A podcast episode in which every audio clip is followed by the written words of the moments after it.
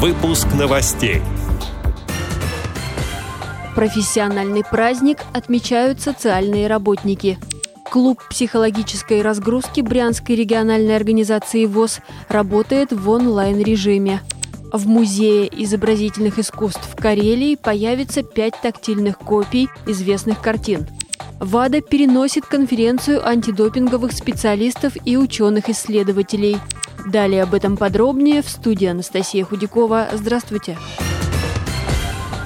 Сегодня профессиональный праздник отмечают социальные работники. И даже в свой день эти люди всегда на посту. Они помогают миллионам людей, инвалидам и одиноким пенсионерам – Праздник работников сферы социальной защиты населения отмечается в России с 2000 года. Предшественником таких добрых дел стал указ Петра I о помощниках в богадельнях, изданный в этот день в 1701 в одном из своих выступлений президент Александр Неумывакин отмечал, что для Всероссийского общества слепых этот праздник имеет особое значение. Многочисленные активисты ВОЗ – это социальные работники для инвалидов по зрению, поскольку они постоянно оказывают помощь тем, кто в ней нуждается. От их профессионализма во многом зависит качество жизни тысяч инвалидов по зрению. Клуб психологической разгрузки Брянской региональной организации ВОЗ помогает людям в онлайн-режиме. Единомышленники назвали свое объединение «Кросс». Занятия проводят квалифицированные психологи региона. Организаторы считают, что полезные советы и поддержка людям с нарушением зрения нужны особенно сейчас, в период пандемии, когда не хватает привычного общения. Аудиоверсии занятий клуба будут распространяться на флеш-картах среди читателей Брянской областной специальной библиотеки для слепых и слабовидящих, а также на официальном сайте организации.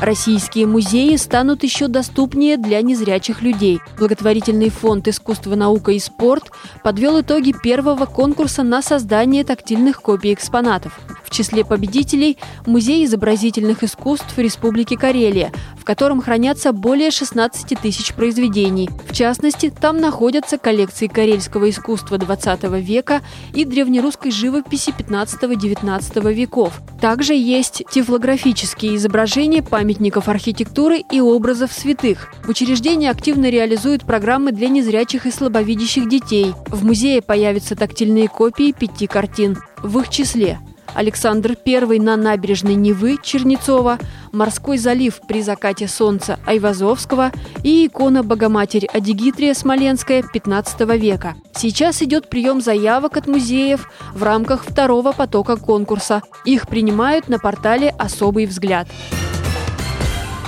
Всемирное антидопинговое агентство ВАДА объявило, что из-за пандемии переносит глобальную конференцию по образованию. Она была запланирована на 13-14 октября в Сиднее. Новые даты и место проведения сообщат позже.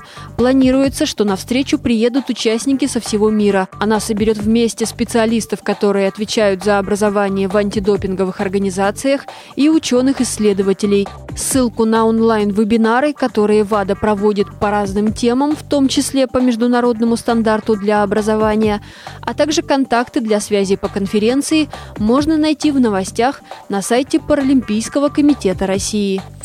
Эти и другие новости вы можете найти на сайте Радио ВОЗ. Мы будем рады рассказать о событиях в вашем регионе.